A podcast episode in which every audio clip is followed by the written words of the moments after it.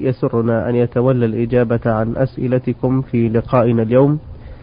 وهذه رسالة المستمع صبري عبد العزيز فاضل، مصري الجنسية، مقيم بالرياض، يقول: ما الحكم الشرعي في رجل طلق زوجته بالثلاث في يمين واحدة، وكان ذلك في حالة غضب شديد، فقال لها: كوني حراما مثل أمي، وكان ذلك في بيت والدها والزوجة في بيت زوجها ولم تسمع اليمين، فهل يقع بهذا طلاق أو ظهار أم ماذا؟ الحمد لله رب العالمين، وأصلي وأسلم على نبينا محمد وعلى آله وأصحابه أجمعين.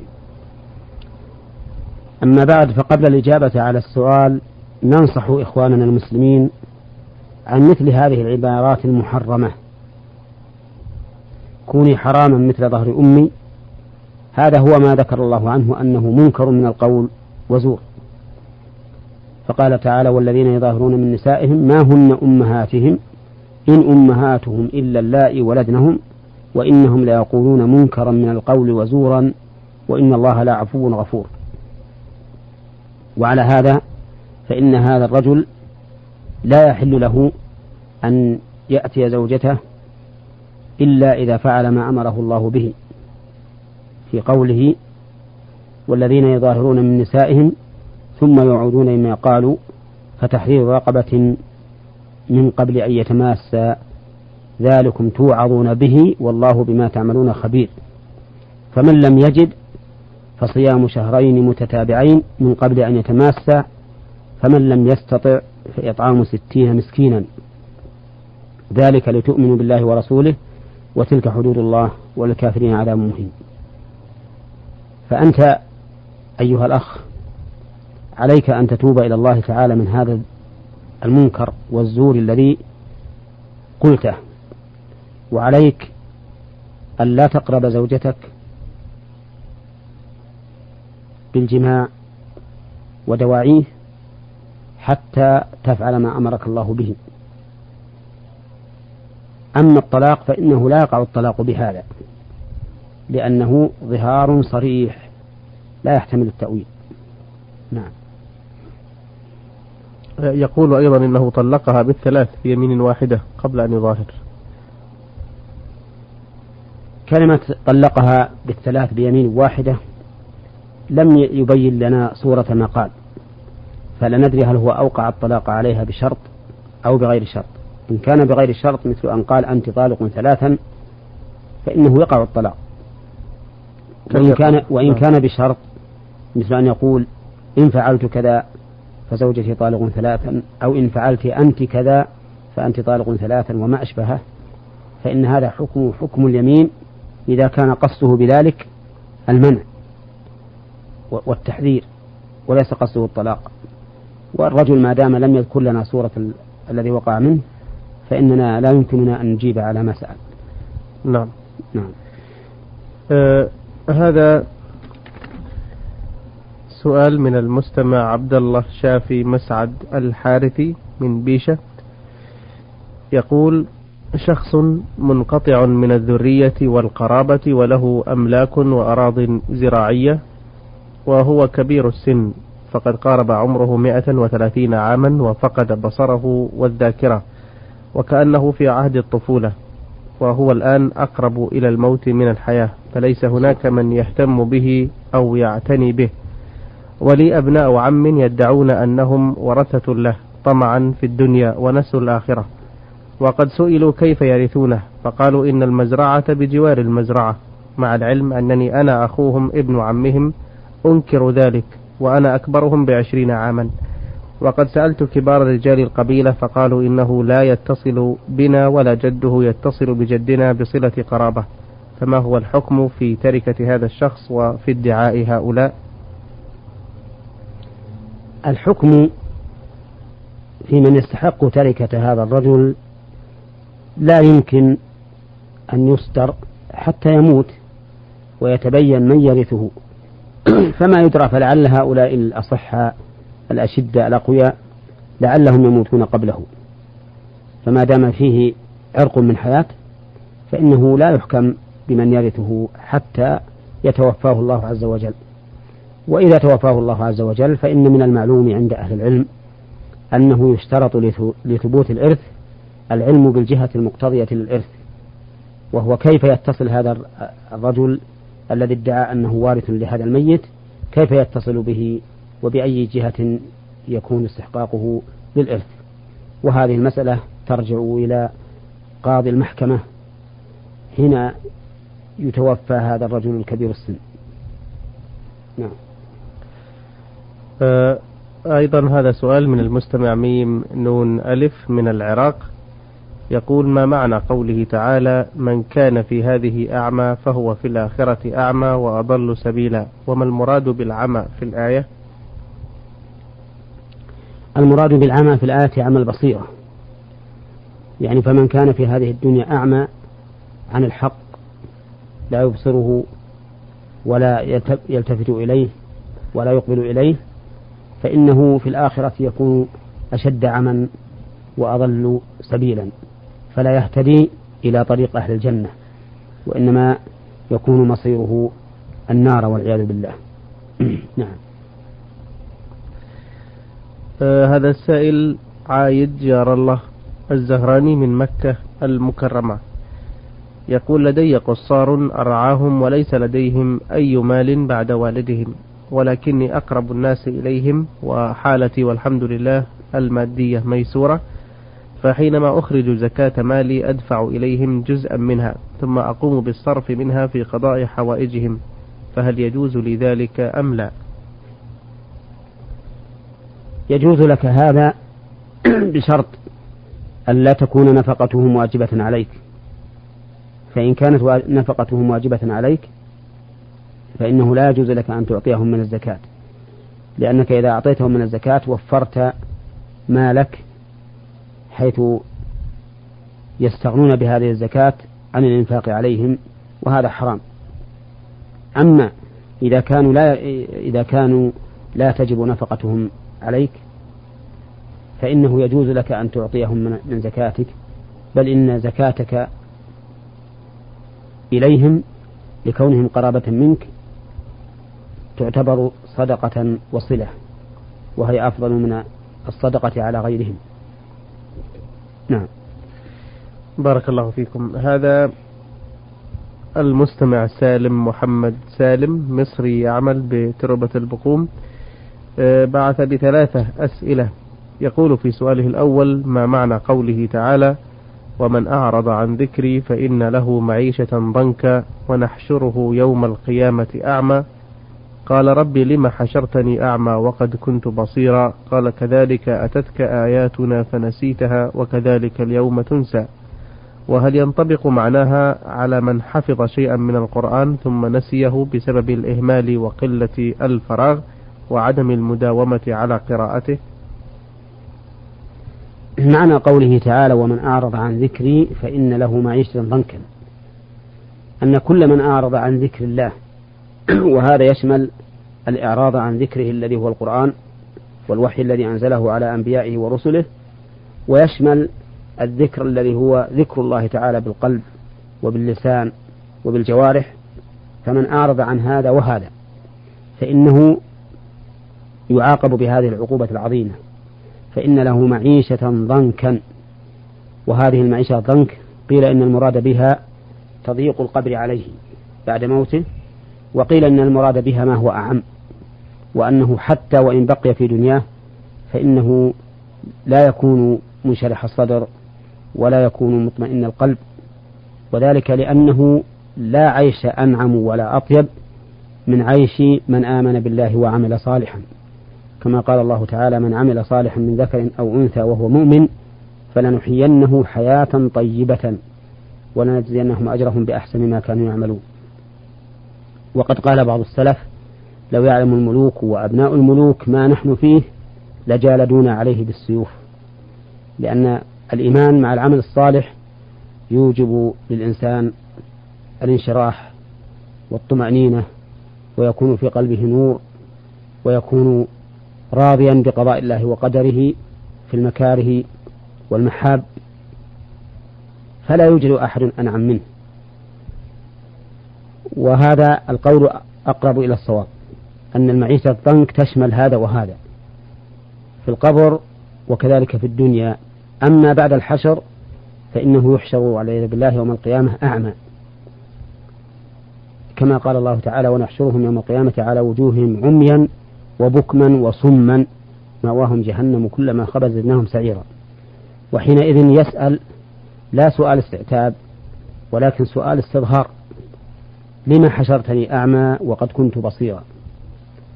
وهذا لأجل إقامة الحجة عليه وخزيه والعياذ بالله في القيامة. فيقول الله له: كذلك أتتك آياتنا فنسيتها وكذلك اليوم تنسى وكذلك نجزي من أسرف ولم يؤمن بآيات ربه. نعم.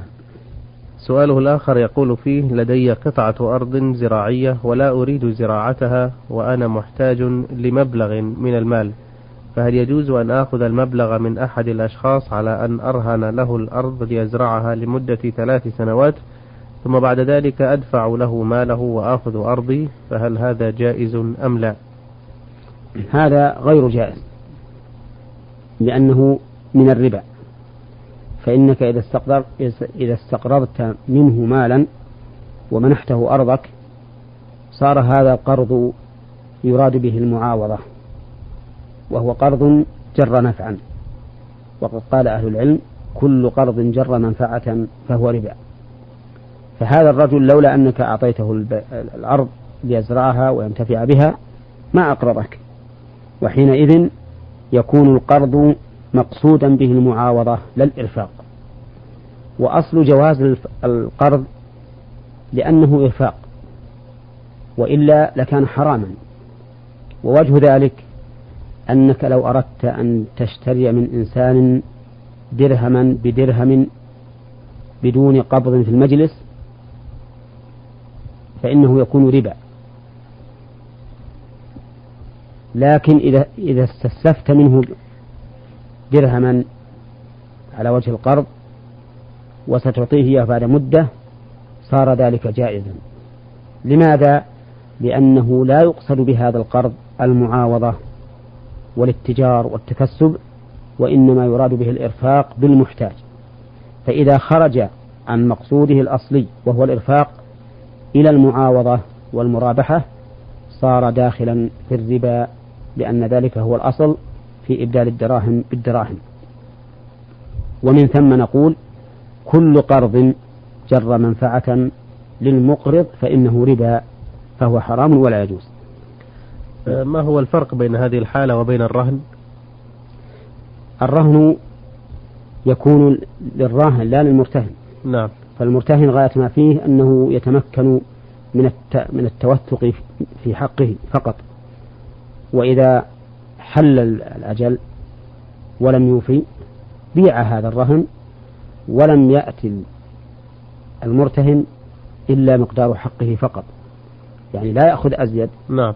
فإذا رهنت هذا البيت أو هذا العقار بمئة ألف وحل الأجل ولم أوفي فإنه يباع ويستلم المرتهن مقدار ما له فقط والباقي يرده عليه، فإذا لم يحصل له إلا مجرد التوثيق في حقه. نعم، بارك الله فيكم. آه سؤاله الأخير يقول فيه: ما معنى الحديث الوارد عن النبي صلى الله عليه وسلم ما معناه إن الرجل لا يعمل بعمل أهل الجنة حتى ما يكون بينه وبينها إلا ذراع فيسبق عليه الكتاب فيعمل بعمل أهل النار فيدخلها، وإن الرجل لا يعمل بعمل أهل النار حتى ما يكون بينه وبينها إلا ذراع فيسبق عليه الكتاب فيعمل بعمل أهل الجنة فيدخلها، أو كما قال صلى الله عليه وسلم. وكيف يكون الجمع بينه وبين قوله تعالى: إن الله لا يضيع أجر من أحسن عملا؟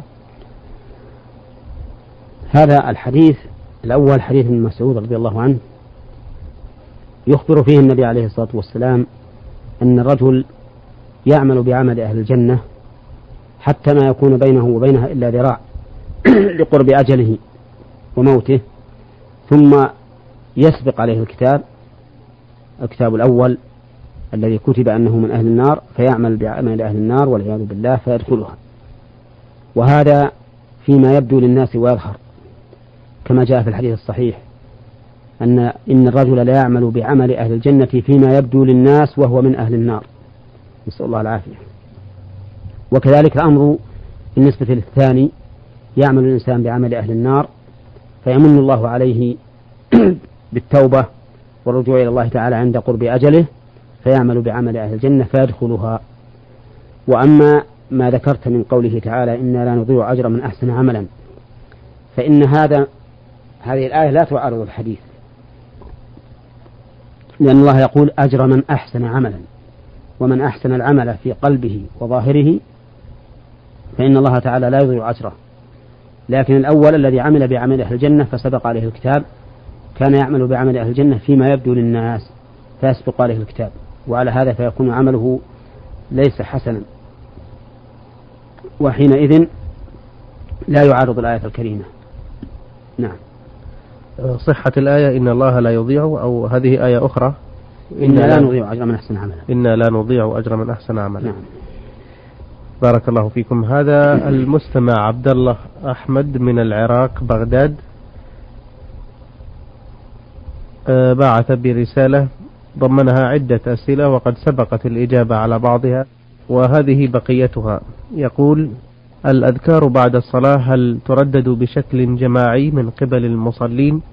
وهل ورد أن الإمام أو من يساعده، وهو عندنا المؤذن الذي يؤذن للصلاة والإقامة، أقول هل من المسنون أن يقول وبصوت عال بعد الصلاة جل ربنا الكريم سبحانك يا عظيم سبحان الله، يعني قولوا سبحان الله ثلاثا وثلاثين مرة ثم يقول سبحانك لا علم لنا إلا ما علمتنا يا ربنا دائما نشكرك شكرا كثيرا الحمد لله، يعني قولوا الحمد لله ثلاثا وثلاثين مرة ثم يقول الحمد لله الذي هدانا لهذا وما كنا لنهتدي لولا أن هدانا الله جل شأنه الله أكبر، يعني قولوا الله أكبر أربعا وثلاثين مرة ثم يقول بعدها لا إله إلا الله وحده لا شريك له له الملك وله الحمد وهو على كل شيء قدير. هل من السنة أن يصوت والمصلون يستمعون إليه ثم يسبحون ويحمدون ويكبرون، أم أن السنة أن يستغفر المصلي ربه فيقول ثلاث مرات أستغفر الله العظيم ثم يقول اللهم أنت السلام ومنك السلام تباركت وتعاليت يا ذا الجلال والإكرام، ثم يقول اللهم اللهم أعني على ذكرك وشكرك وحسن عبادتك، ثم يسبح الله ويحمده ويكبره ثلاثا وثلاثين مرة بشكل منفرد؟ هل تجري هذه الأذكار بشكل منفرد أم ورد أن الإمام يأمر بها واحدة واحدة؟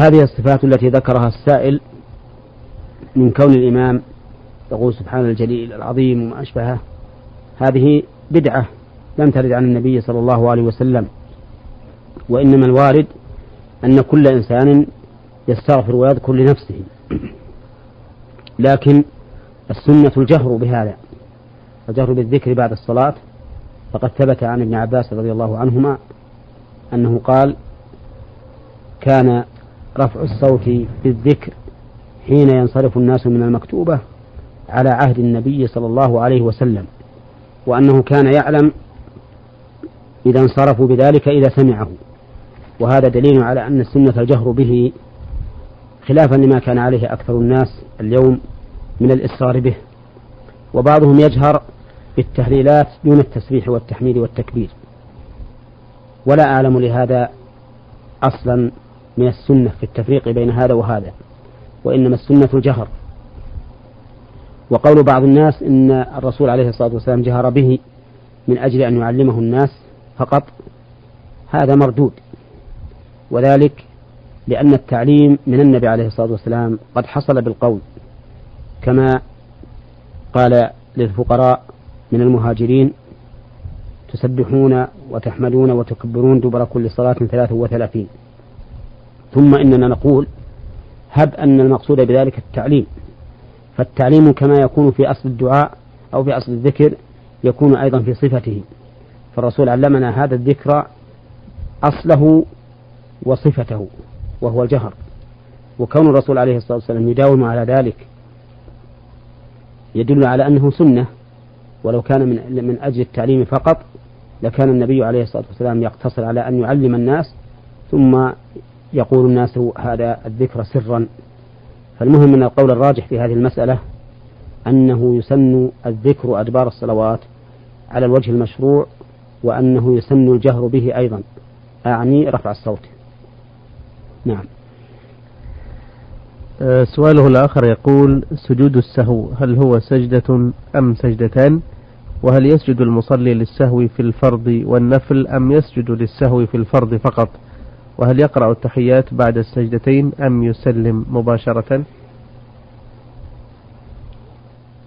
وقبل الإجابة على هذا السؤال وأريد أن ترده أيضا، قصنا برفع الصوت لا. أن لا يكون رفعا مزعجا، رفع الصوت في الذكر دبر الصلاة لا نريد أن يكون رفعا مزعجا، فإن هذا لا, لا ينبغي. ولهذا لما رفع الناس أصواتهم بالذكر في عهد الرسول عليه الصلاة والسلام في قفولهم من خيبر قال: أيها الناس اربعوا على أنفسكم، أي خففوا عليها ولا تزعجوها.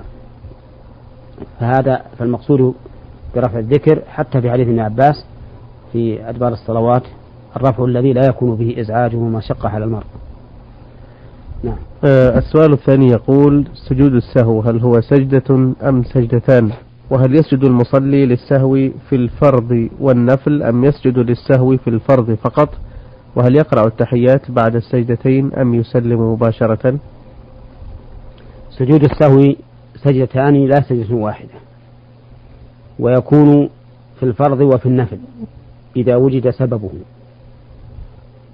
وسؤاله هل فيه تشهد أم لا؟ نقول: إن كان السجود قبل السلام فإنه لا تشهد فيه، وإن كان بعد السلام فإن فإنه على القول الراجح أيضا لا تشهد فيه، وإنما فيه التسليم. وبهذه المناسبة ومن أجل جهل كثير من الناس في أحكام بأحكام سجود السهو أحب أن أنبه بعض الشيء على أحكام سجود السهو. فنقول: سجود السهو له ثلاثة أسباب: الزيادة والنقص والشك. فالزيادة مثل أن يزيد الإنسان في صلاته ركوعا فيركع في الركعة الواحدة ركوعين، أو سجودا فيسجد ثلاث مرات، أو قياما فيقوم للركعة الخامسة مثلا في الرباعية ثم يذكر فيرجع. فإذا كان سجود السهو من أجل هذا فإنه يكون بعد السلام ولا يكون قبله، بمعنى أنك تتشهد وتسلم ثم تسجد سجدتين وتسلم. هكذا فعل النبي عليه الصلاة والسلام حين صلى خمسا فذكروه بعد السلام فسجد بعد السلام. ولا يقال إن النبي عليه الصلاة والسلام سجد بعد السلام هنا ضرورة أنه لم يعلم إلا بعد السلام، هو, هو كذلك، لكننا نقول لو كان الحكم يختلف عما فعل لقال لهم عليه الصلاة والسلام: إذا علمتم بالزيادة قبل أن تسلموا فاسجدوا لها قبل السلام. فلما أقر الأمر على ما كان عليه علم أن سجود السهو للزيادة يكون بعد السلام. ويدل لذلك أن النبي صلى الله عليه وسلم لما سلم من ركعتين من صلاة الظهر أو العصر ثم ذكروه أتم صلاته ثم سلم ثم سجد سجدتين ثم سلم، وذلك لأن السلام في أثناء الصلاة زيادة، فسجد النبي عليه الصلاة والسلام لها بعد السلام. وكما أن هذا مقتضى الأثر فإنه مقتضى النظر أيضا، فإنه إذا زاد في الصلاة وقلنا يسجد للسهو قبل أن يسلم صار في الصلاة زيادتان، وإذا قلنا إنه يسجد بعد السلام صار فيها زيادة واحدة وقعت سهوا. السبب الثاني لسجود السهو النقص، وهذا سجوده قبل السلام، مثل أن يقوم عن التشهد الأول ناسيا، أو أن ينسى أن يقول سبحان ربي الأعلى في السجود، أو ينسى أن يقول سبحان ربي العظيم في الركوع، فهذا يسجد قبل أن يسلم لأن الصلاة الآن نقصت بسبب هذا الترك. فكان مقتضى الحكمة أن يسجد للسهو قبل أن يسلم ليجبر النقص قبل أن يفارق الصلاة. وقد دل لذلك حديث عبد الله بن بحينة أن الرسول عليه الصلاة والسلام صلى بهم الظهر فقام من الركعتين ولم يجلس، فلما قضى الصلاة وانتظر الناس تسليمه كبر صلى الله عليه وسلم وهو جالس فسجد سجدتين ثم سلم. أما السبب الثالث فهو الشك، الشك في الزيادة أو النقص، شك هل صلى أربعا أو ثلاثا، فهذا له حالان.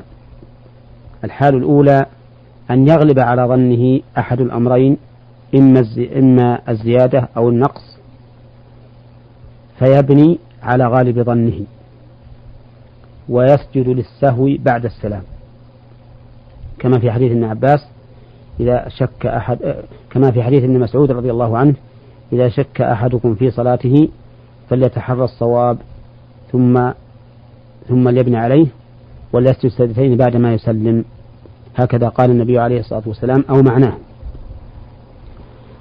أما إذا شك في الزيادة أو النقص بدون أن يترجح عنده أحد الطرفين فإنه يبني على اليقين وهو الأقل ثم يتم عليه ثم يسجد سجدتين قبل أن يسلم، هكذا جاءت السنة عن النبي صلى الله عليه وسلم.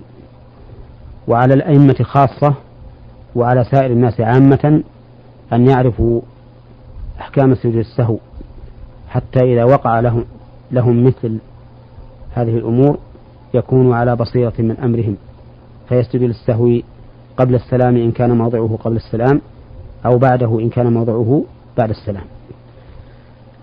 إذا كان هناك داع للسجود ولكنه نسي ولم يتذكر إلا بعد أن سلم، وربما تفرق بعض المصلين ثم تذكر بعد ذلك، نعم يسجد إذا ذكر يسجد نعم. إذا ذكر، إلا أن بعض أهل العلم يقولون إذا طال الفصل فإنه يسقط السجود عنه حينئذ، لكونه لا ينبني على الصلاة لطول الفصل بينه وبينها. وقال بعض أهل العلم إنه متى ذكر سجد للسهو في أي حين، والله الله أعلم بالصواب، ما عندي ترجيح في هذه المسألة نعم. والصلاة وربما أرجح أنه إذا إذا طال الفصل فإنه لا يسجد نعم. نعم. ومن تفرق دون أن يسجد فصلاته صحيحة نعم، من من تفرق الذين خرجوا ولم يسجدوا صلاتهم صحيحة صحيحة نعم. آه هذا له سؤال أخير يقول فيه: إذا نسي المصلي أن يقرأ الفاتحة وبدأ يقرأ سورة من القرآن بعد دعاء الاستفتاح مباشرة، ثم تذكر خلال القراءة فرجع وقرأ الفاتحة ثم قرأ السورة التي كان يقرأها، بمعنى أنه استدرك على نفسه هذا السهو، فهل يسجد للسهو؟ لا يجب عليه سجود السهو حينئذ، وذلك لأنه لم يتغير شيء من الصلاة، غاية ما هنالك أنه أتى بذكر مشروع في غير موضعه وهو قراءة السورة قبل قراءة الفاتحة. ومثل هذا ذكر أهل العلم أنه يسن له سجود السهو ولا يجب عليه السجود نعم. ومثل هذا غير هذه مثلا من الحركات، لو هم بقيام فلم يقم أو هم بزيادة سجدة فلم يفعل لا نعم، إذا إذا هم ولم يفعل فلا شيء عليه إطلاقا لا شيء عليه نعم، لأنه ما حصل منه فعل نعم.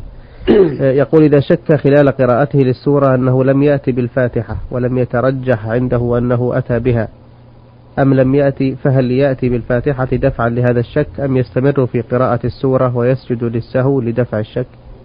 يجب عليه أن يأتي بالفاتحة ما دام عنده شك، ولكن بشرط أن لا يكون هذا كثير الشكوك، فإن كان كثير الشكوك أو كان الشك عنده مجرد وهم لا أصل له فإنه لا يعتبر بهذا الشك، لأن من الناس من يكون كلما صلى شك في الزيادة أو في النقص أو في النية أو في التكبير وما أشبه ذلك. هذا إذا كان هذا شأنه في جميع صلواته فإنه لا يلتفت إلى هذا الشك، لأنه وسواس، والوسواس ربما يفسد على الإنسان عبادته إذا استدرج معه. أحسن الله إليكم وأثابكم. إخوتنا الكرام، في نهاية لقائنا هذا نشكر الشيخ محمد بن صالح العثيمين المدرس بكلية الشريعة بجامعة الإمام محمد بن سعود الإسلامية بالقصيم، وإمام وخطيب المسجد الجامع الكبير بعنيزة، وقد أجاب فضيلته عن أسئلتكم في لقائنا اليوم، حيث تناولنا رسائل الإخوة صبري عبد العزيز فاضل مصري الجنسية مقيم بالرياض، والأخ عبد الله شافي مسعد الحارثي من بيشة، والأخ ميم نون ألف من العراق، والأخ عايد جار الله الزهراني من مكة المكرمة، والأخ سالم محمد سالم يعمل بتربة البقوم، والأخ عبد الله أحمد من العراق بغداد. أيها الإخوة الأعزاء، إلى أن نلقاكم في حلقة قادمة إن شاء الله، نترككم في رعاية الله وحفظه، والسلام عليكم ورحمة الله وبركاته.